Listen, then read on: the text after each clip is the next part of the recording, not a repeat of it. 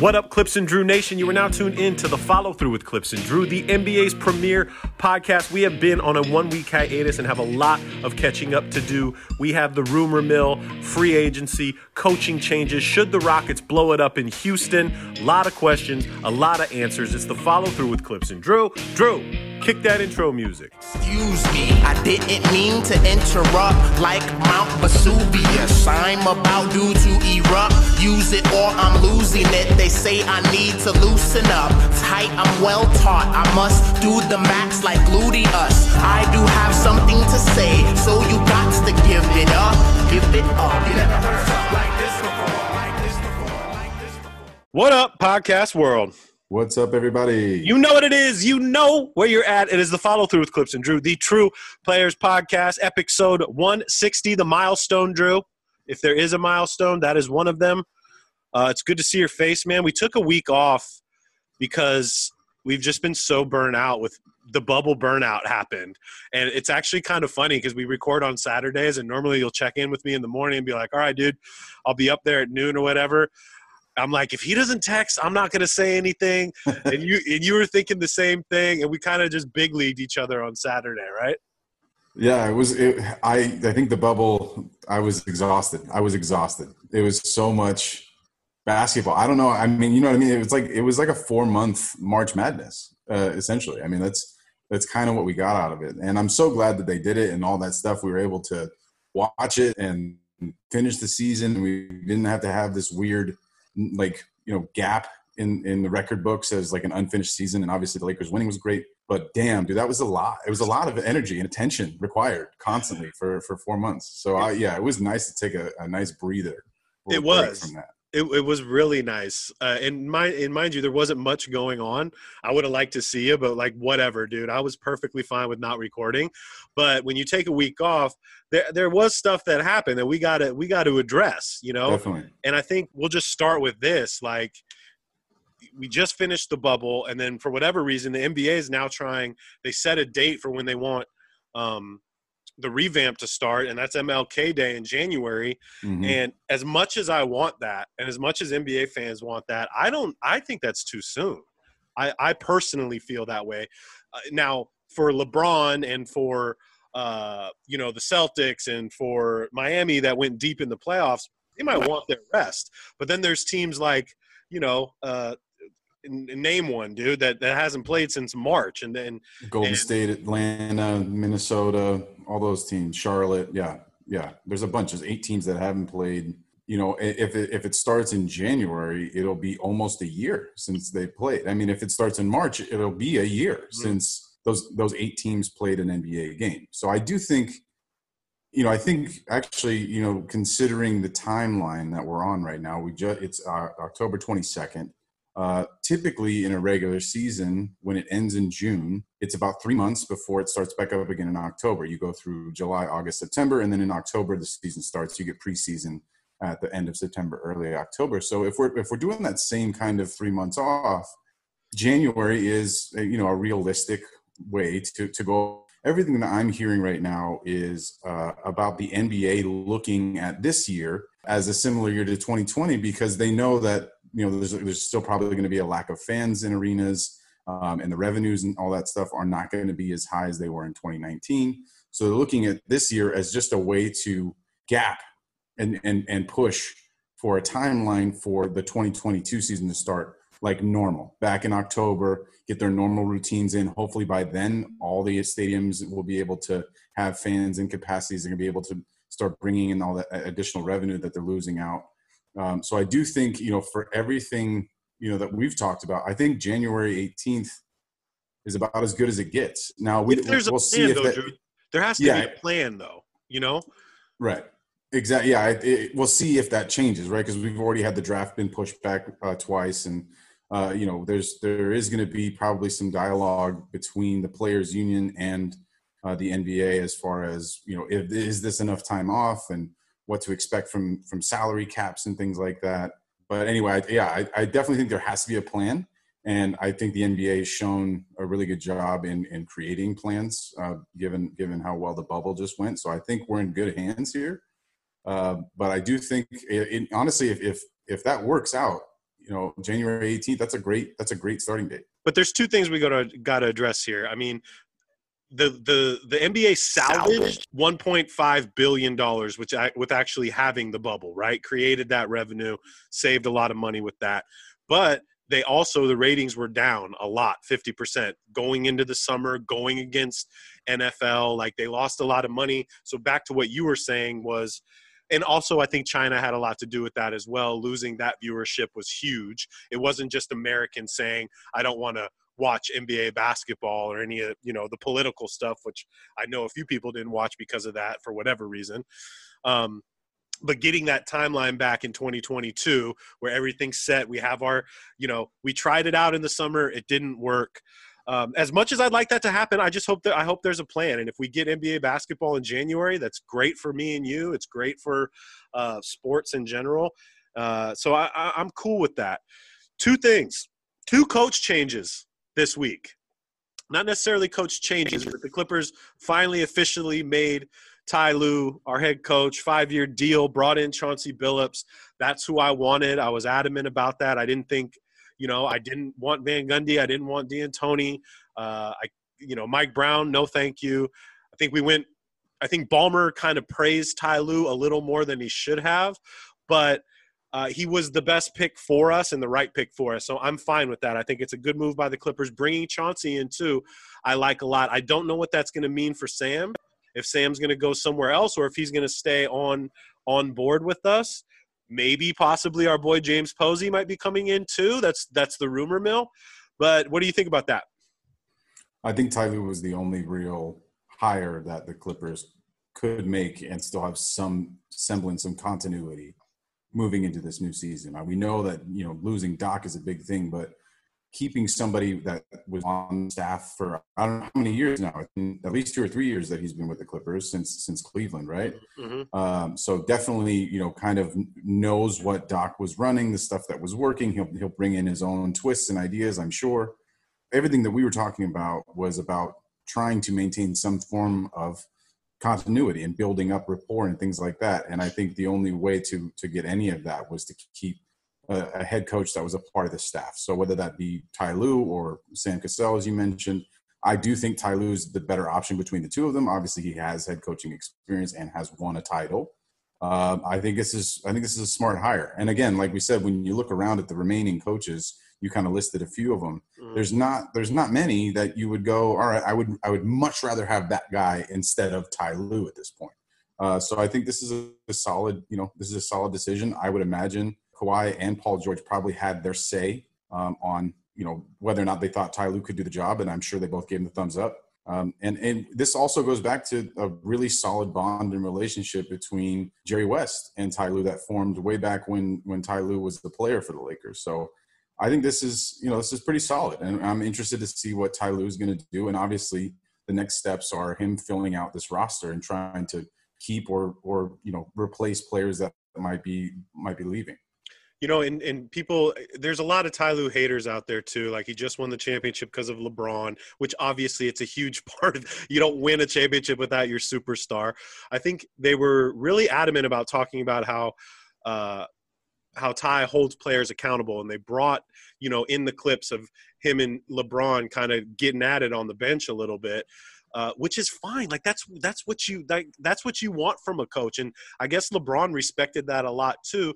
And that's what we were lacking was accountability in the playoffs for the Clippers. So I think that call with Ty Lue, and what people don't remember either, Drew, and you you kind of brought it up, was Ty Lue played Phil Jackson and with Kobe, and he played in Orlando with a with a young Dwight Howard, and he played with Michael Jordan in Washington. Like the guys played with great. He's coached LeBron James. I mean, I, am just naming some great players and coaches. Uh, so he brings a lot of that to the table. I really like the Chauncey move because uh, I, I, felt Chauncey was going to be more of a front office guy, and he probably will be at some point. But I love Chauncey. I loved him as a Clipper. Uh, I'd like for him to have like some young cats, some young point guards in there. Like if, if Shai was still there, I, I would love that. Uh, the one thing that Ty was saying too, though, was he wants to keep the squad the same. Yes, there might need to be some minor tweaks, but he wants to keep the roster the same. And it was a funny, it was a funny quote because somebody said, uh, you know, Kawhi has kind of been adamant about saying he wants a new PG, and we're not talking Paul George, you know. so I, I, think we're going to be active uh, moving forward, trying to find a, a, creative point guard, and we'll talk about that later in the show. We brought it up a few times in shows before. The shocking one to me was I was surprised Stan Van Gundy got the the Pelican job. I would have thought for sure that was a D'Antoni job to have, uh, and and they kind of switched it up with the with the vet tough coach over there. Uh, what was your take on that? That one was surprising to me as well. I didn't. I mean, Stan Van Gundy as a head coach in the NBA is not a surprise. Uh, but this particular team for Stan Van Gundy is surprising. Um, I definitely thought that somebody like D'Antoni or Jason Kidd, who's been proven to, to, at least be able to form some bonds with younger players uh, in his brief stint as a head coaches for two different uh, teams, I thought one of those guys is probably going to, you know, take that job, take that position. Um, but look, I mean, uh, we know David Griffin, the the GM for for New Orleans, is is really solid. I think he knows what he's doing. And if Stan Van Gundy and him connect on a vision for this team and what they actually want to focus on, which is probably has to be defense, uh, because as we know, they, they can score, but they're, I mean, outside of Jrue Holiday, they're not necessarily defensive minded. And of course, you get Zion weak side block and shots randomly, but obviously it's not about their ability to score points. It's more about their de- ability to defend and their lack of ability to do so that I think Stan Van Gundy is going to come in and, and have a real plan of attack for. Don't you think um, they need they need d- development too though? Like they need to be taught. These are young players, young raw, unpolished players in Lonzo. They have a really great core. If you can keep Brandon Ingram there, you have a solid 3 and if Jrue stays, you really do have a solid core of players. But I think Zion, who's you know fresh out of high school, two years, Lonzo still hasn't really found his groove yet. He, they need to be taught and learn, you know, how to play in a cohesive group and play real good basketball and take full advantage of Zion. Hopefully, keeping him in shape. Hopefully, that's like the first thing that they do is and and I know Zion's been hearing that his whole his whole life probably, but keeping them in shape. But I think he can bring a lot to teaching these young players how to play basketball. Well, I mean, he's been in the league forever. Um, you know, not just as a head coach. He's he's worked his way up all the different ranks of assistants and all that stuff. Uh, his basketball knowledge is is superior to, I would say, the majority of the other coaches. Maybe other than like D'Antoni or Gentry, some of these like really long tenured coaches that we've had in the league. But he's right up there with all of them. Uh, I mean, he's been to a finals as the head coach of the Orlando Magic back when Dwight was the, the, best defensive player uh, in, in in the league in the world, obviously at that point. I'll be interested to see what his offense looks like uh, because he does have some really I- interesting pieces, and it's going to be a lot different than what Gentry was running for all that whole group. It's gonna it's not going to be the same stuff. And I think his last stint was in Detroit, right? That's where yeah, he was he, last. Mm-hmm. He had right. Blake. So if you think about it, like he had Blake, he had Dwight Howard, and Zion's kind of a sim- like a, a hybrid of those two together. You know what I mean? Like, uh, so I, would like to see what he can do with it if, if, Zion's willing to learn, and I'm sure he is. I, I want to see him bring in like it'd be really great to get like Patrick Ewing on the bench with these guys. Get these guys a big man coach uh, to help. Ewing's the head coach of Georgetown still, so right. he's not gonna. Yeah, right. he probably won't leave that unless it's a head coaching position uh, in the NBA. But I know what you mean. Uh, mm-hmm. you know, obviously, you really want somebody to help develop Zion and help develop Jaxson Hayes because those two big men yes. need some real attention because uh, they have a lot of potential. You know, Jaxson Hayes as well. I, you know, he's he's a hell of an athlete. I like he's him. very young too. Mm-hmm. And then you obviously Stan himself is is was a point guard when he played. Um, and so I do expect him to kind of take Lonzo under his wing a little bit and try and maybe show him some stuff uh, but of course, you know, there he, he'll build out his staff the way that he sees fit. But that was surprising. We've had already seven seven coaches get, be fired at the end of this bubble season, which is a lot more than or I expected. Step I down. Right, right. Well, that was Daryl Morey. Uh, that's kind of what I want. That's kind of what I want. I want to pivot into right now. Is yeah. I, I have a question you know, Morey stepping down was kind of a shock to me. D'Antoni saying, fuck it, I'm over this right now. Him stepping down. There's been questions of like, you know what, maybe it's time to blow it up. Like maybe we blow it up right now. If we can Harden, you know, even though Harden is your most efficient player and gets you to the playoffs every single year, they win every single year. They were one Chris Paul injury away from from going to the NBA Finals. Uh, they they they ran it to the wheels fell off, and now you're kind of stuck. They don't have a coach. Uh, Daryl Morey was definitely innovative and you know you're you're missing it, everything he did worked. Let's just say that. Like it, it, really did work. We were all shocked at the small ball thing. It worked with them. The analytic thing worked. Uh, but do you think they should take a chance while stock value is high for at least russell I, there's nothing you can do at the point of rosters until you have that personnel in place. Mm-hmm. Like I, you can't. There's no way that you know the Fertitta can be like, all right, we're going to trade Russell, and I don't have a GM and I don't have a coach. Right? Those are the first two things you have to do. Then you can start start talking about who are we moving, what direction do we want to go in. Mm-hmm. Um, but Daryl Morey leaving was not a surprise to me. I, I kind of think I kind of think he might have been fired, and and maybe it was just kind of a, a mutual uh, mutual parting of the ways, and because of you know his long years of service, maybe they're just like you you can just say that you stepped down. But I just I don't think there was a lot of room, especially after D'Antoni leaves, um, and obviously for him for for Morey, maybe a reason that he just decided that it was done uh, is because the the experiment had kind of run its course. Like you said, they tried everything. Like he tried all the different things. He, I mean, the, the Rockets and the Warriors changed the way that NBA games were played in the last five years. You know, seven years really. Um, and now everyone's adopting this, you know, shoot threes sort of mentality. You can play small ball. You don't need a center. And obviously, he pushed that to the limits um, at, with the last half of the season. Uh, you said those things worked, and I, you know, I think that they work to as about as good as you can do. You cannot coach or or predict when an injury is going to come and bite you in the ass, and then you can't you can't ever expect a, a, a team that's normally shooting 35 to 40 percent to go over 27 in a game. Those two things are really going to be what people look back at as the downfall of why Daryl Morey wasn't successful in Houston. And I I would say the fact that James Harden is arguably turned into one of the greatest scorers uh, uh, in basketball history is a is a it points to why Daryl Morey's stuff worked in the way that you put it. Because without him gearing everything for James, and obviously, of course, making that trade for James Harden uh, from Oklahoma City, none of this would have happened. So uh, I think Daryl Morey can do whatever the hell he wants to do in this world.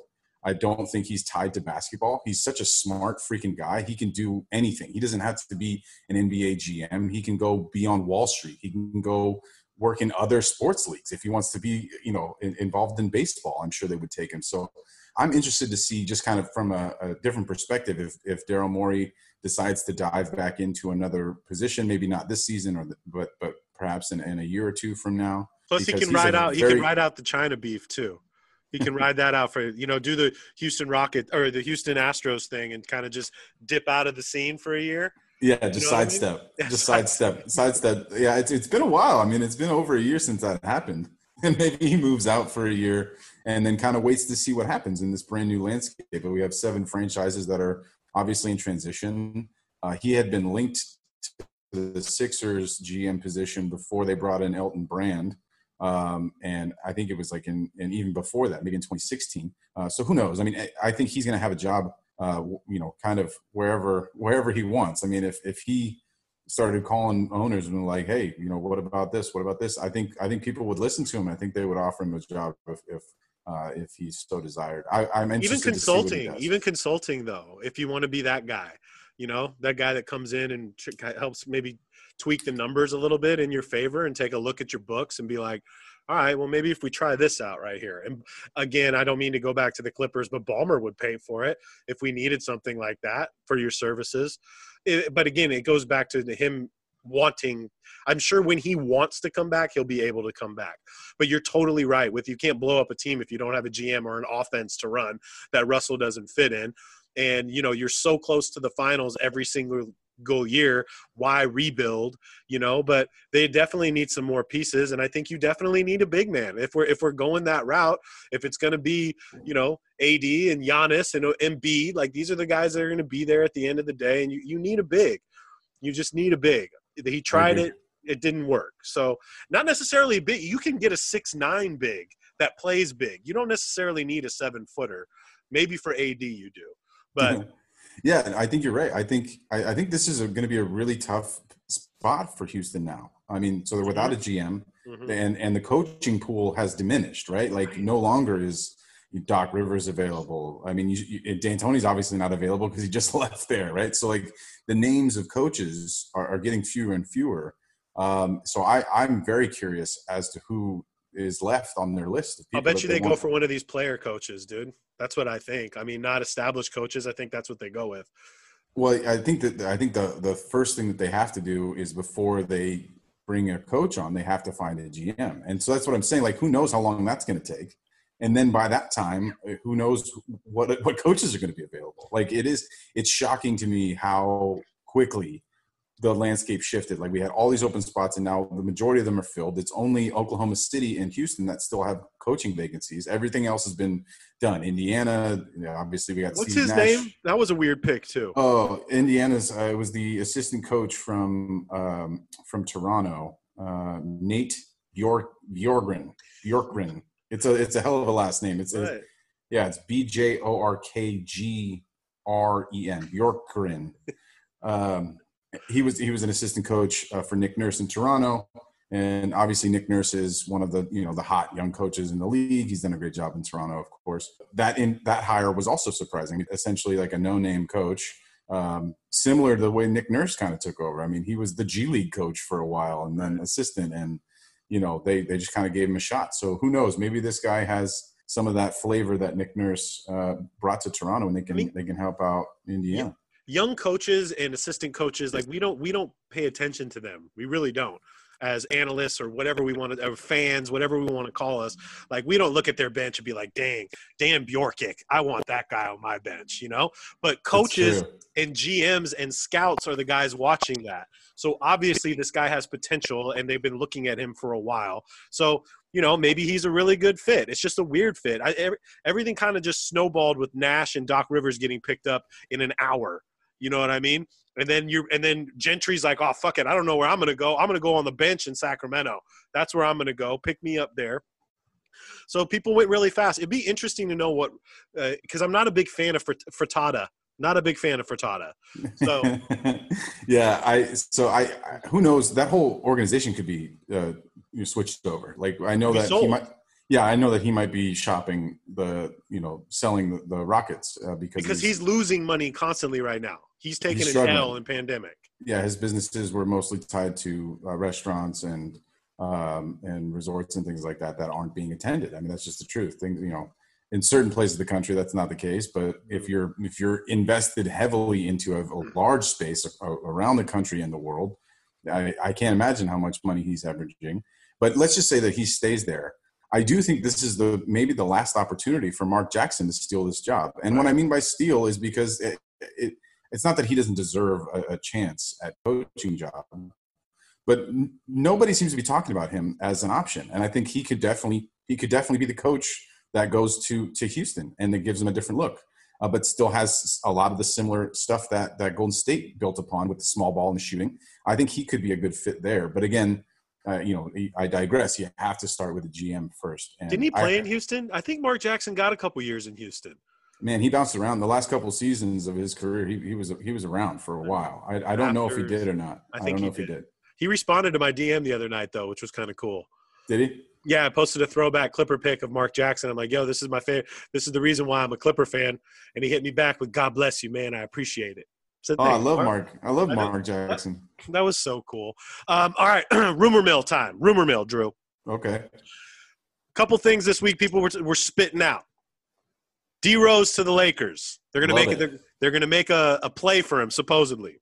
And I mentioned he'd been on my list for Clippers too. We need an offensive point guard, guy that can get to the rack and create shots, create opportunities. I would love Derrick Rose as a Clipper had his great season last year. Had one of his, I mean, one of his better seasons after post MVP and post injuries. Uh, he'd be great on the Lakers as well. If you happen to lose Rondo, Rondo's uh, stock is really high right now, and Rondo's also been tied to Clippers. If we possibly want to go that route, I'm not too big on that one.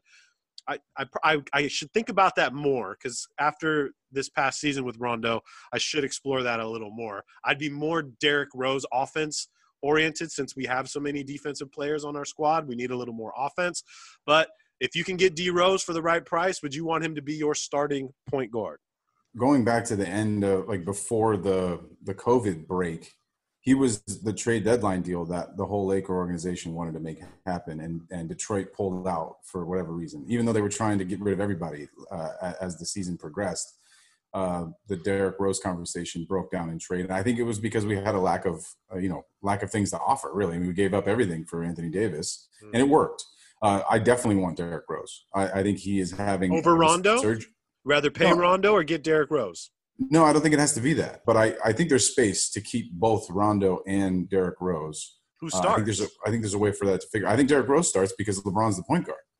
Uh, you know, Derrick Rose can play the two yeah, offensively. He can play the two guard offensively, and defensively, he's you know I would say he's not as good as Rondo, but he's adequate. I would say he's you know a little bit worse than than uh, than KCP, but he's he's probably about as good, or if not better, than Danny Green was defensively for us this year. So, you know, I think I think we start Derrick Rose if that's the case. Again, this is all you know conjecture, rumor mill. And he's got a he's got a relationship with Bron as well.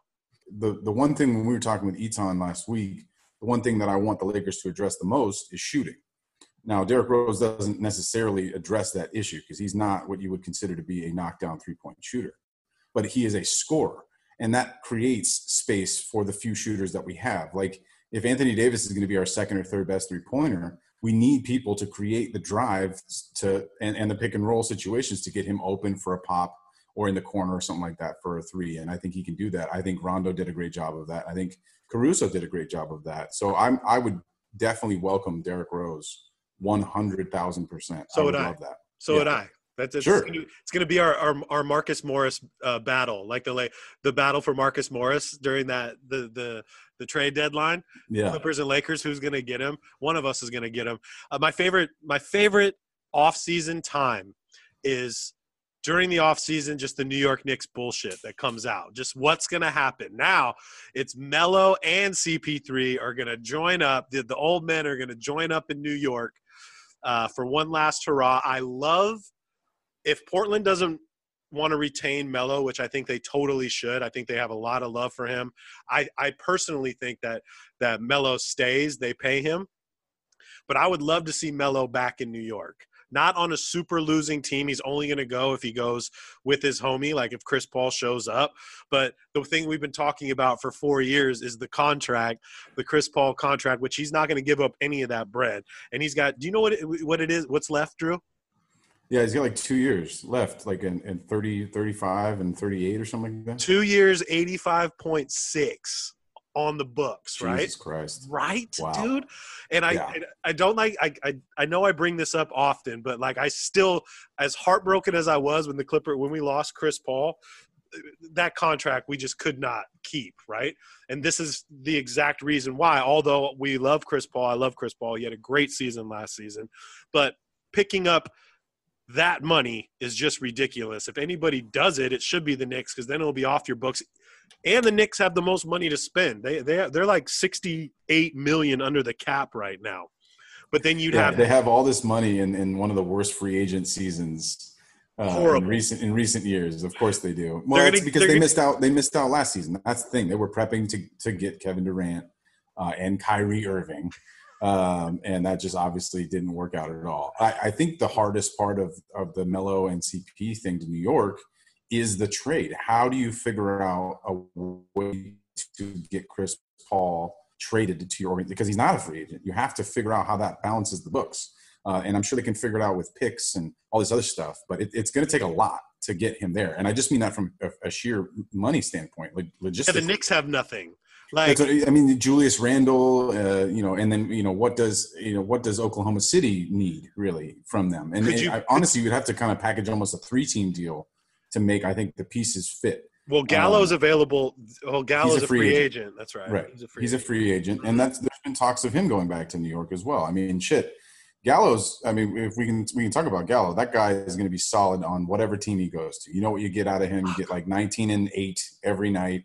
Um, obviously, the some of the more recent criticism of him has been his lack of performance in this bubble and these playoffs. But I think that's just kind of a shitty way to go about it. He's he's a hell of a player um, and would be like I said, a value on any literally any team, any roster. I love Gallo. Who you know I, yeah, who doesn't want a six ten scoring wing? Like that's who can really shoot, right? He can and, really shoot, and he's not a terrible defender. Like everyone, everyone always wants to clown on his defense, and he's not bad. He's mm he's quick enough. He's definitely tall enough. Um, I think that guy would be great on on literally any team in the NBA. But if anybody took the Chris Paul contract, it would be the Knicks, right? So this is what this is what, I, and I'm sorry for my diehard Knicks podcast, homie. I'm sorry, dude, but I just see Knicks pick up CP and, and Boogie. They're gonna get Boogie for a year, 44 million or something like that. You know what I mean? That actually that actually could happen, uh, but again, it's the trade component that's the toughest. The other Right. team that I think would would take a risk. There's two. There's two teams I think would take a risk. I think Philly would take a risk uh, in bringing CP there, and I think uh, Milwaukee, Would, Milwaukee. would take a risk. Now, Mo- Milwaukee would be swinging for the fences, right? That's the last. what they should If be they doing, right? They lock up their books. No, but they lock up their books pretty Mm. substantial. Like that, you're tied to Middleton and CP until that deal is over. Granted, it's only two years. Um, and if Giannis leaves anyway, then you have the extra cap room, and, and it's fine. But it is it would be going well into the luxury tax, I think, in order to bring him there with uh, the, the money that they have going out to everybody. Um, and, and obviously, Bledsoe would have to be involved in that deal to take some of the money off of the Milwaukee's books. Uh, but I, I honestly think if if Chris is out to try and win a ring, more than just to you know play his days out in a different city and and try and you know I don't know bring some season ticket holders to the Garden. If he's actually looking to contend in these last couple seasons that he has left in the NBA, I think that's the strongest option. Or like I said, Philly could be an option too. If you get him in a Ben Simmons deal, uh, something like that would could, go down. Uh, the money matches up pretty evenly there. And Doc Rivers obviously has a, a somewhat of a relationship with Chris. Uh, those two, I think, would be the best options for him. or OKC. I'm just uh, this just popped in my head. OKC with all these these picks and assets that they have, they send them to Houston to get Russell back with CP, retain Gallo. You have Shai, and just just bring him back, bro. Who knows? Just run, just run four guards. Just Yeah, run just- four guards in Danilo. Hey, why, why, why not? And Steven Adams just but just just banging heads left Steven Adams is on the bench. Uh, you brought up Milwaukee, and I I said prior to the show, Drew, like I I really do not want I want to talk about this once with you, Uh-huh. and then whenever we have another guest on, that's fine because all they're talking about and all they will be talking about for the next year or until Giannis signs this fucking extension is where he's gonna go. Now, Giannis didn't help this debate by taking a picture with his son. Uh, what's his son's name? It's uh, Liam in front of the Golden Gate Bridge this week. Okay, it did not. It's not going to help the chatter, right? But even when I was down at your place this week in San Diego, and we were seeing the kind of bread this guy would have to give up if he doesn't sign the supermax. You know, I go back to I go back to Elton Brand not signing with the Clippers, right? He signed with the Philadelphia 76ers after Baron came, right? And, and Elton was going to sign $85 million. Philly offers him 85.7, something like that, which mean like literally nothing in the grand scheme of things. Giannis, we're not talking 700K. We're talking $80 million he would leave on the table. And I know we've discussed this before. I just don't see how a human being can can not take that, especially coming from his humble beginnings and and the the the large family he has. You have one shot to get this contract, I think. You, I, I just think you have to take it. I don't see him as as sexy as it is for him to be with Jimmy Butler in Miami, or I, I don't think he would sell out and go to go, go to Golden State, even though Jeff Crompton totally thinks he's going there. I think the better fit would be Miami, or they say he's a very loyal guy, and I see that I see that in him, and I'd be loyal for two hundred and fifty million dollars too. I, you know, I think it's uh, it, it- actually is a, a kind of a tough decision for Giannis, right? Because if he looks at Milwaukee and doesn't believe that they're going to provide him with enough support to win a championship, then what does the money mean? Like, you know what I'm saying? Like, I understand eighty million dollars is is a crazy amount of money to essentially turn down, but there is other aspirations other than money that this guy has and that's what i'm that's what i always go back to is it's like yes there's a difference between 80 million dollars but the difference is like what is it is it 160 uh versus 140. 140 versus 220 Well, the scale right now is up in the air. It's between 200 and 250 go, based off of what's going to happen next year with the CBA because pandemic messed up a lot of things. So it can be anywhere from 200 to 250 and then 120 to 140. Right. So that's my point. My point is generational wealth is not in question. He's going to get that regardless, right? What are we talking about? We're talking about a difference of $80 million, which is a huge difference. But it's not zero and $80 million that he's choosing between. It's it's 140 million dollars, which is more than enough money to take care of him and his entire family. All over the, they all could have their own two to ten million dollar house. Like it's not a problem. Um, I do I do think that that part of the equation has to be called into question. Now the second thing is that we've seen with Kevin Durant in his injury that it's not just the one time that you get this contract offer. I mean, he just tore his fucking Achilles and still got a max deal out of out of Brooklyn. So I still think that there's room, especially with how young Giannis is. I still think that there's room for him to turn this one down and do a one or two year deal bridge it however he wants to, or go to a new place and figure it out from there. It is something that's going to be brought up every week until he decides to make a decision. Uh, I'm going to be tired of the coverage. I'm already kind of tired of the coverage as it is. Uh, I don't think he's going to make a decision this year. I think that's the whole thing, right? Like, it may be in the middle of the season or something like that. If he loves it and just goes, okay, this is what I want to do, this is where I want to be, then fine. But what he has right now is leverage because it's not this year that he's he's not a free agent this season it's the yeah. next season so he should take the time to to say to milwaukee and use this leverage and go like look I, i've said it before give him a reason to stay other than the 80 million reasons that we just talked about give him a actual reason to stay and have belief that they can win a championship not just one but multiple there under this unbelievable talent I also feel that there has to be some kind of recruiting by Giannis, just like Steph does, just like LeBron does. You have like Kawhi made sure we get Paul George. Like you have to actively. It's easy to get people to play in LA or New York or Miami. That is easy.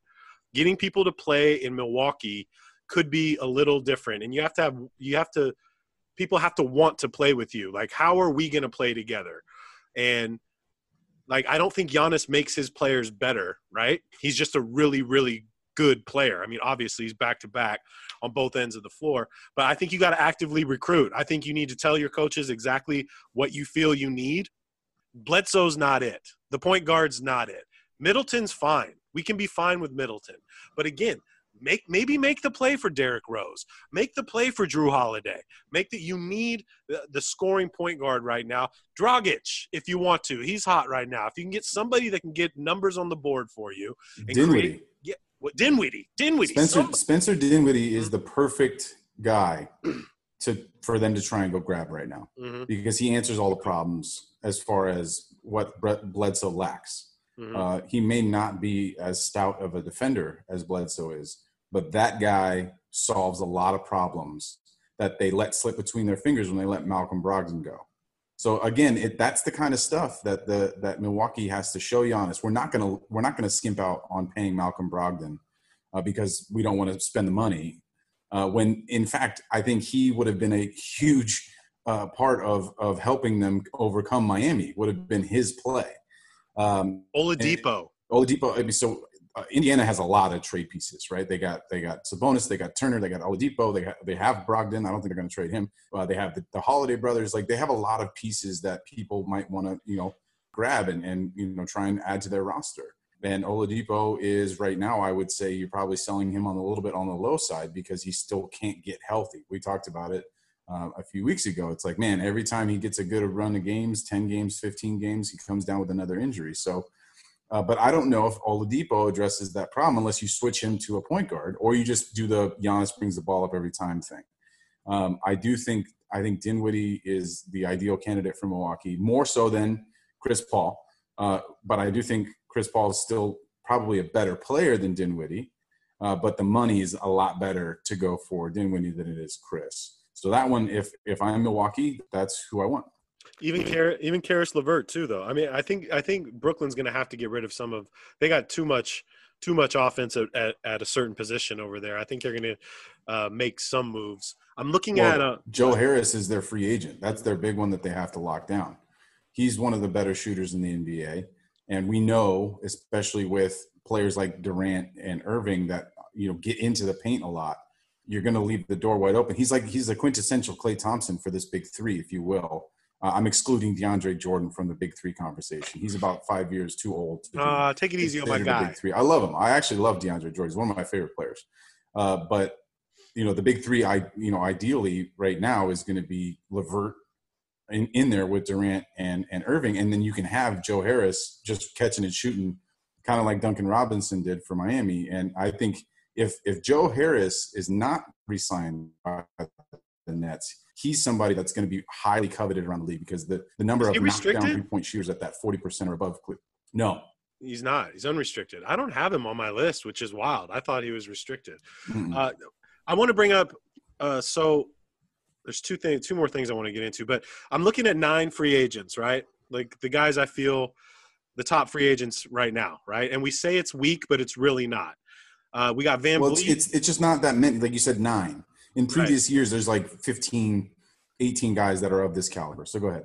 well, I'm, I got VanVleet, Ingram, who's restricted. Gallo, we talked about. Trez, we talked about. We it's like beating a dead horse.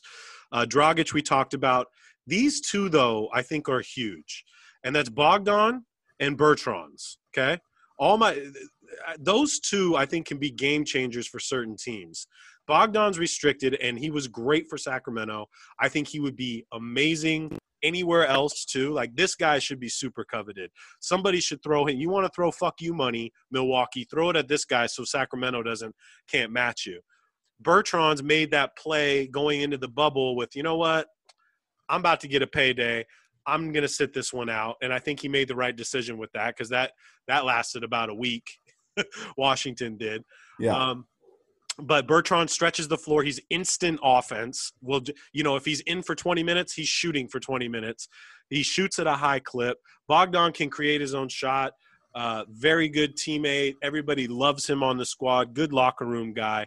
And then we're going to Mello and D Howard. Mello, again, I already said what I think is going to happen with him. I think the Lakers would be stupid to not try to re-sign Dwight Howard even though he could probably get a bag somewhere else right now after uh, you know be a good piece for somebody else. But uh, what do you think about that, Bogey and Bertans? I, I do think that uh, Bogdanovic is going to stay in Sacramento. They seem to be pretty set on on you know keeping him there and matching whatever offer comes his way. Now, I think the good news for restricted free agents, like the good news for franchises with restricted free agents, is this uncertainty of the cap, and who knows how willing teams are going to be to throw money at guys this particular offseason, um, especially if they're like that restricted free agent kind of thing. Uh, I think the, the the guy out of Sacramento that is on the move to me is actually Buddy Hield. I That's think he- happening. yeah, Hield and, and Walton have not seen eye to eye since he's been there. Can Walton get Uh, along with anybody, bro? Seriously, can he get one. along with a store with a star at all? He's the only. It seems to be the only one that that doesn't like Walton. Is is other than LeBron James and Magic Johnson is uh, is two Buddy two goats right there. it's it's Buddy Hield. Everyone else on the team seems to be like I mean relatively good with with Luke Walton. Obviously, he's got to have to hold them together and gain some respect somehow from that locker room because if he doesn't, he'll be out soon. Um, but I think Hield is the one that people can go in for and try and pick off a trade and make something happen there. Bogdanovic is a hell of a player. If, if Sacramento is not locking him down, there's you know several teams that are going to be wanting him. He is he is more athletic than he looks. He's a better shooter. He's clutch. He's not poor- he's not that bad on defense. He's a good Mhm. size. Like he's solid. Um, so I, I but I do think he's going to stay in Sacramento. Bertans that guy is. I, I mean, he, he's just plug and play as far as a three point like stretch three that you three, the stretch four that you want in on your team. Um, I don't know who who's going to come calling for him, but I wouldn't be surprised if there's you know 12 different teams that are like, okay, what do you you know what what do we need to do to get you on our squad? San Antonio. That's where he came from. Yeah, go So- back. Yeah, I you know I think uh, this is what we're talking about when I'm bringing up like Joe Harris and and and knockdown shooters. There's very few of them. There's very few of them in the league that hit at a 40% or higher. Bertans is one of those. I think he actually was first or second this year in three point percentage. I think he shot like 43% from three, which is insane. That's like that is so good. Um, so, dude, yeah, pick pick any team in the in the league that doesn't have a six nine shooter, and they're gonna go, okay, let's let's snag him. Or or pay him Washington. You're Yeah. getting you're going to get John Wall back. We're going to run it back with Beal, who had an amazing season. Let's see what we can do with with the stretch four over here. Maybe we can win some fucking ball games in the East. You know, Yeah. Sometimes you absolutely. got just because you're a free agent, unrestricted or restricted, doesn't mean you got to bounce. You know what I mean? So Definitely. if they if they pay you the cheese, take it, man. Um, something that we're not too familiar with, but is huge online. I mean, I know you like to play video games, but NBA 2K ratings came out. We know how these players like literally live and die by their 2K rating. They take it very personally. But all the player ratings came out today. Did you get a chance to look at any of these? Um, I saw that LeBron was a 99, right? 98. So he's first. Okay. which I'm which I'm fine with. Okay, he's a 98, AD's a 96. So there's your gauge right there. Okay, Is, and, and those are the only two at, at that number? no, no, no, Oh, no. I'm just okay. giving you a gauge. LeBron's 98, AD's a 96. Got it. Okay, so that's that's where their rankings are at. Where would you have Dame? Like a 95? 95. Dame was a 95. There we go. Kyrie 93? 90. Yeah, sure. KD 94. 95. You're getting, you're you're not Yeah. bad at this, Drew. Yeah. Uh, let's throw a, a screwball at. I already told you Trae Young. I already told you Trae. No, you said he was he was upset. I don't know what Oh, Trae was. Trae was a little was a little bitter. What do you think they got Trae at? So that means he's not in the 90s. That means he's in the 80s. Uh, 87. 88. Not Nice. bad. Okay. Not bad, All Drew. right. Uh, Klay, Mm, 86. 89, coming Yeah. off that injury. Yeah. Uh, if if LeBron's a 98, AD's a 96, where is Harden? 97. 96. Not bad. Okay. Okay. Kemba, Oh. 80, 88. 86. Okay. Okay. Yeah. Yeah. Yeah. If Kemba's an 86, what's Jaylen Brown? I feel like they don't give Jaylen Brown a lot of love. So 84. He's he's tied with Kemba at 86. Oh, all right. That's pretty good. That's pretty good for Jaylen. This one I wasn't too happy with. D Book. Oh, Booker never gets love, man. Oh, why do they hate Devin Booker? I don't know. It's crazy. Um, I, you know, I don't know. He's not in the 90s, I don't think. So the 80, 89. 88. You're so Yeah. close on all these, bro. you you, got to hit one on the head, though. Yeah, I'm just Uh, missing All right, let me throw one at you then. Luka, 94. very good. Right on. Right on cue, too. Bingo.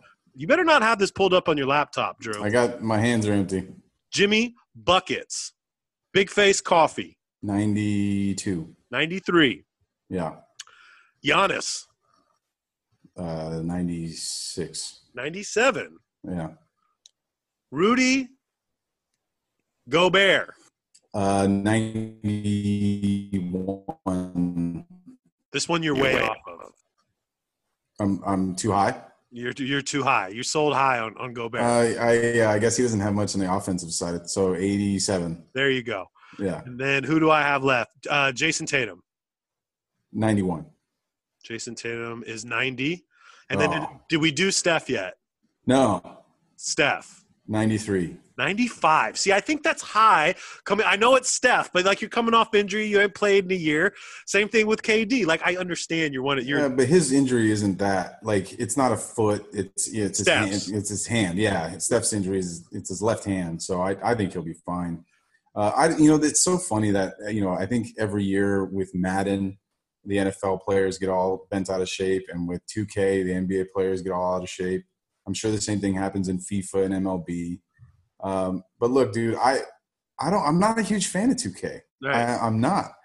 I, I was I was I think I bought the whatever two two seasons ago I bought the game, and the stuff that they do with like the career mode where you're, you're the player and you can kind of work through and you like get a shoe deal and you know you work your way up. That's the, fun. That's fun. the- yeah, the bench that part's fun, but outside of that, it's just it's I don't know. It's just not for me. The game they don't have the gameplay down to where it looks authentic.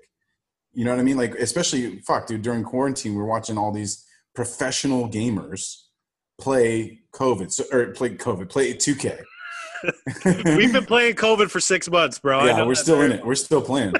uh, but they're playing 2K on television, and even those guys who play for a goddamn living, it still looked like compartmentalized. It, none of it was flow the game. Like the defense is jumping at weird times, and every time that you do a crossover, you're like kind of crossing into the body of the player, and it, it's not smooth. The way that like FIFA, for instance, is what FIFA is my favorite video game, the soccer video game. Know and that shit is smooth as butter. Now, what you get with FIFA is you get you get further back because the, the you know the, the soccer field is so much larger, uh, and the players are so much smaller in comparison to like the rim and, and the goal and all that stuff. On in the NBA, it's they're all on top of each other. So you're playing this thing and like there's no space on the floor, which is not to say that that's not realistic when you look at an NBA game. There's not a whole lot of space on that floor, also. But I just I don't know, man. I'm just not a, I'm not a fan. I, I I have to say that. I think there's two things. One, well, first of all, what, what how, how do you think they did my boy PG though? Oh, Paul George, Mm-hmm. Ninety. 88. Yeah. They lowballed my guy. The one thing I like about 2K, and the, they just ha- they must have kids just running simulations all the time because they're running simulations with certain players in in different systems. Like they had Kawhi in in Houston play. They did 20 seasons of Kawhi in Houston, right? And they won. They won uh, the championship seven times. He was uh, he was Finals MVP three times. Like I think that's really cool. Putting players in in different situations and simulating that and like what a cool outcome. You know, maybe that's the Daryl Morey out. Maybe Daryl Morey's that kind of guy. like, Right. I wonder what works. But Definitely. yeah, I'm with you on that. Uh, you know, we're gonna do our uh, we're gonna do our Clipps and Drew draft special. Hopefully next week with Matt Babcock, who's just a draft genius. And I've been doing my homework. You got to do your homework too. I think we're gonna do a Clipps and Drew lottery uh, lottery draft pick, or excuse me, lottery draft first 14. We'll have Babcock on. It's going to be awesome. If you haven't listened to Big Man Bias with with Etan Thomas, that interview was so cool. We got a lot of love on that. You got to check us out on basketballnews.com. So many different awesome podcasts that we got coming out. The content is really dope. Uh, Chris Sheridan just wrote a really great article. Just a lot of great brains over there, man. And we're going to get this Kenyon Martin podcast going, which should be interesting too with no filter. Kenyon should be great. I really hope I get to talk to that guy at some point. But yeah, we're going to come back with a, a draft special next week. You got anything else, Drew? I, I am very much looking forward to uh, the draft and then free seasons uh, uh, or the free agency starting. I'm looking forward to that happening so that we actually have some news instead of the, the conjecture about where we think people are going to go. I'm excited. Um, you know, even though this isn't the best draft, and you know, especially as far as the last couple seasons have gone, this is definitely a, a, shitty draft. I think there's a couple gems though. I really do. I think there's a there's just a couple gems in there. I do. I, I yeah, I mean there better be right because if there's if there's no gems, then this is literally going to be the worst hit draft in history. Um, but you know, I, I think I think this draft in particular, um, it, it's going to be interesting to see the way. I don't think it's going to shake down the way that eh, you know most people think. I think I think a lot of teams are going to do some surprising things, whether that be draft a player that we didn't expect, or trade up or trade down to get players that they, We have to reaching do- for.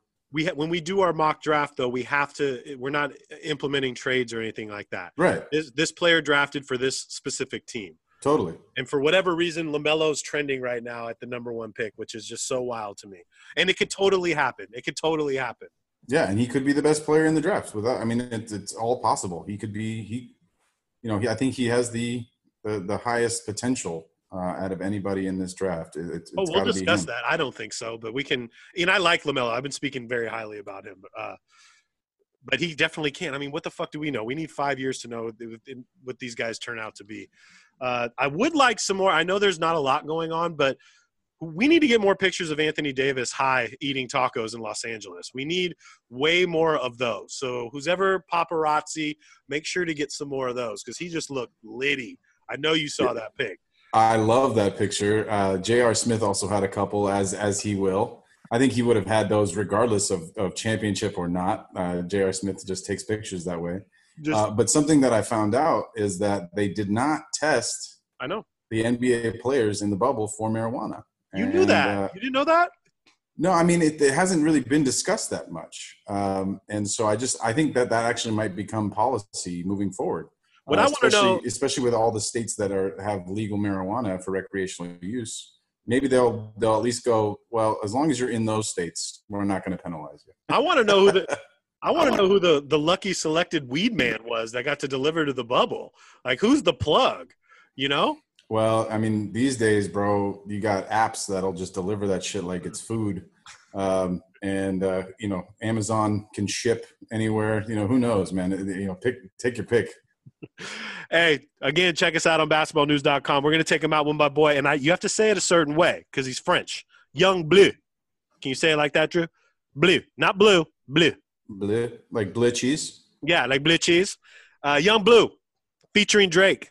Your mind's still. This is my banger. Three days. This is all I've been playing. Turn it up, bang it. So follow through with Clipps and Drew, and we're Ghost. If I ever made you angry, girl, just know that it get better with time. They say time heals. She can't see her life without me. She's so blasted. Fuck that nigga, you can tell him that you're mine still. And she don't wanna go to sleep, she angry. Lately she been noticing he ain't me. I wish that we can change places. Don't want no new, new faces. She got my heartbeat racing. Time heals. Don't go build no life without me, cause you mine still. Uh, and I don't wanna go unless you make me. Pretty face, pretty tender. But pretty taught me ugly lessons. Pretty had me giving more than I was getting. So if pretty don't come with something, well then I did it. Shame to tell my friends how much I do for you. Cause they know that you would never do the same for me. I wasn't looking for your secrets, they just came to me. And they contradicted everything you claim to be.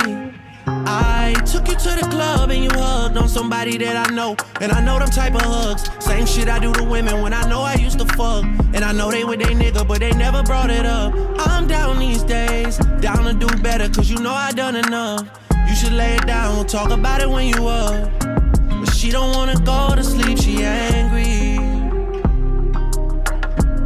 Lately she been noticing he ain't me. I wish that we can change places.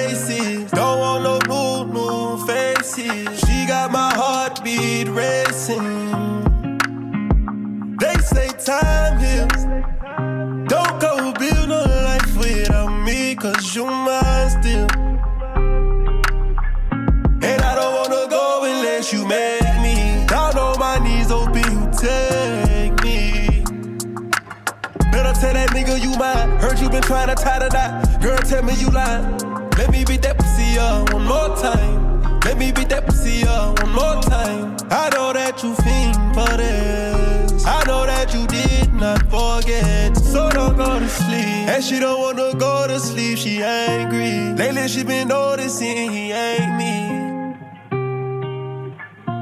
Oh, I wish that we can change places. Don't want no faces. She got my heartbeat racing. They say time heals. Don't go build no life without me, cause you mine still.